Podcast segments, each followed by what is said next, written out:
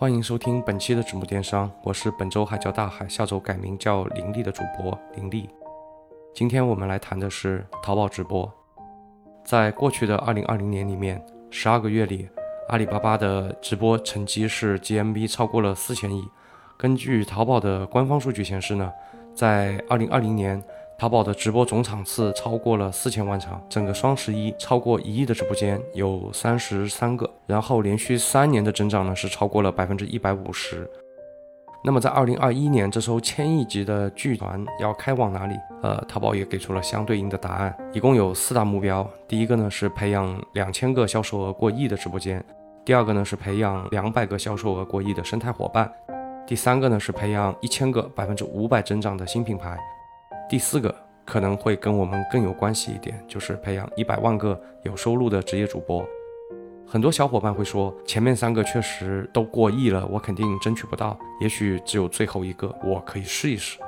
那这样想对不对呢？其实对也不对，因为过亿的销售额确实和绝大部分的从业者无关，这只不过是一场需要入场券的头部商家的一场盛宴。我们这种小卖家肯定就进不了场了。但是。大家可以换一个角度去思考一下，头部直播的发力会改变整个流量的动向，也会逐步的去改变消费者的消费习惯和消费场景。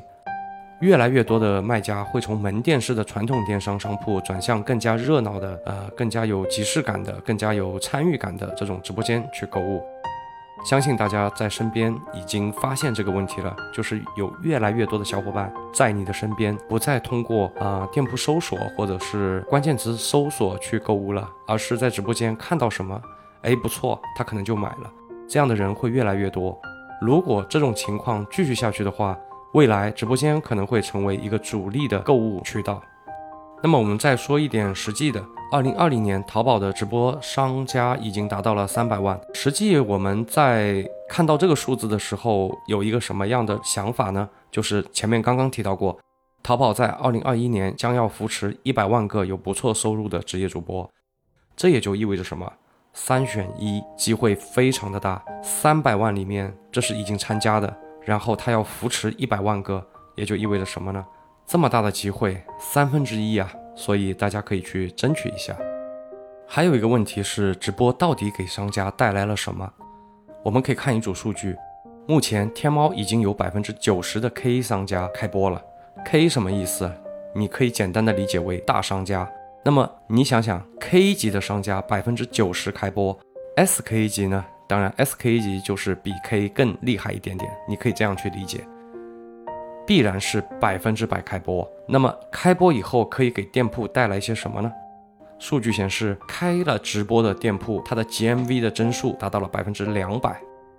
什么概念？以前都不敢想象。所以直播给我们提供了一个新的业绩增长的赛道。上面讲的可能会比较宏观，很多人听了觉得，嗯，道理是这么个道理。但是对我来讲呢，好像没什么用。好，那接下来我们讲一点微观的。其实大家知道，纸木电商还有一个叫纸木社区的社区，呵，这话有点拗口。那么在去年这个一年里面，跟我们接触的商家，但凡是坚持开播了的商家，他的业绩都取得了不错的增长，这是一个非常有意思的现象。你要注意，他们的直播并不专业，但是印证了雷军同志的那句话：站在风口上，猪都能飞起来。宏观和微观高度一致，所以我们可以判断开直播可以给店铺带来业绩，这个信息是非常非常靠谱的。可以预测的是，当下的消费者会越来越接受直播，所以店铺开直播有两个好处：第一个是你可以更近距离的接触到你的粉丝；第二个非常直接，可以提高店铺的销售额。从运营的角度来讲，直播给了商家巨大的商业机会。直播可以从公域流量上引流做沉淀，慢慢的转化这部分流量成为自己的粉丝。店铺的自播逐渐呈现出 IP 化、娱乐化和节目化的发展方向，这样的改变很好的提升了消费者的消费体验。当下淘宝直播平台上的商家直播呢，已经发展出了两种趋势。第一种是大家知道一下就可以，更多的是作为品牌的宣传，这个应该是 K 和 SK 级商家需要去考虑和运作的，所以我们这边不做过多的表述。第二种是大部分人可以去接触和尝试的，它是一个标标准准的全域流量的玩法。你可以把自己的淘宝店或者是天猫店作为一个流量的沉淀池，然后把自己的内容做全域流量的投放，吸引外部流量和内部流量到自己的流量池进行沉淀和转化成交。这里我们可以再开放一下思路。不仅仅局限于淘宝，如果你是淘宝，那你自然可以把淘宝店和天猫店作为沉淀池。如果你是一个腾讯系的玩家，那你完全可以把小程序作为自己的沉淀池，然后再做全域的投放，拿到更多的免费流量，从而实现品牌的推广和自身的一个交易额的成长。直播加短视频是当下电商跨时代的变化，其剧烈程度相当于二零一四年到二零一五年的时候，呃，电商从 PC 端向移动端的这个转变。在直播这个赛道，虽然淘宝是开路人，但是提到直播，抖音的兴趣电商和快手的非标品电商也不容小觑。后两者是自带短视频基因的，所以导致现在提到直播，还是有蛮多人第一时间想到的是快手和抖音，而不是淘宝。包括我个人也非常看好抖音电商，所以我们的小程序里面也有大量的关于抖音电商的一些教程。我们差点忘了，其实腾讯也入局了。当然，腾讯现在的电商基因还没有展现出来，它现在更多的是在做视频号，应对外部的流量抢夺。淘宝今年的动作是非常大的，从天猫的审核制到天猫的试运营制，这个是一个最大的改变。其次呢，是生意参谋的部分版面免费。再到对直播板块的扶持，针对直播板块的扶持呢，淘宝首先是降低了商家的准入门槛，然后同时宣布主播和机构的账期呢，由原来的四十五天缩短到现在的十五天，让从业者有更充足、更灵活的现金流。这场直播大战在二零二一年会尤为精彩。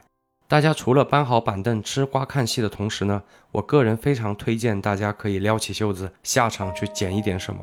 虽然我没有办法去估算大家入场的收获有多大，但是以我个人的经验判断，空手而归的概率是比较小的，或多或少会有些收获，具体得看你的能力了。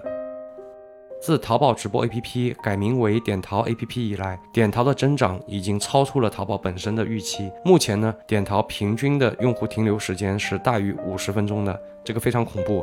还有第二个更恐怖的数据，就是每天的 UV 价值是大于五十的。大家可以去看一下自己的店铺，你的店铺能不能达到一个 UV 价值超过五十元？直播电商的优势还是非常明显的。二零二一年，淘宝将投入几十亿元，大力推动短视频种草和直播拔草这个双车轮模式。什么概念？以前都不敢想象，所以直播给我们提供了一个新的业绩增长的赛道。上面讲的可能会比较宏观，很多人听了觉得，嗯。道理是这么个道理，但是对我来讲呢，好像没什么用。好，那接下来我们讲一点微观的。其实大家知道，纸木电商还有一个叫纸木社区的社区，呵，这话有点拗口。那么在去年这个一年里面，跟我们接触的商家，但凡是坚持开播了的商家，他的业绩都取得了不错的增长，这是一个非常有意思的现象。你要注意，他们的直播并不专业，但是。印证了雷军同志的那句话：“站在风口上，猪都能飞起来。”在中国，除了一二线城市之外，在更广袤的土地上，更多的人群是生活在三四线城市的。生活在乡镇的，针对这一场直播盛宴，我们又有什么机会呢？有的，淘宝今年提出了春淘三点零计划，计划打造五百万个单品和十万个千万级的直播证。在过去的一年里，淘宝实现了一百五十亿的农产品数字化，随之也涌现了一大批的新农人主播。相对于更专业的一二线城市的专业主播，他们已经稳稳地占据了头部流量，包含了美妆、美食和数码类的主播。农产品的赛道，也许各位跑得会更加轻松一点，毕竟和你竞争的不是明星，也不是网红，更不可能是 MCN 机构。在二零二一年，有一个新闻出现在各大新闻媒体的头条上，不知大家有没有关注？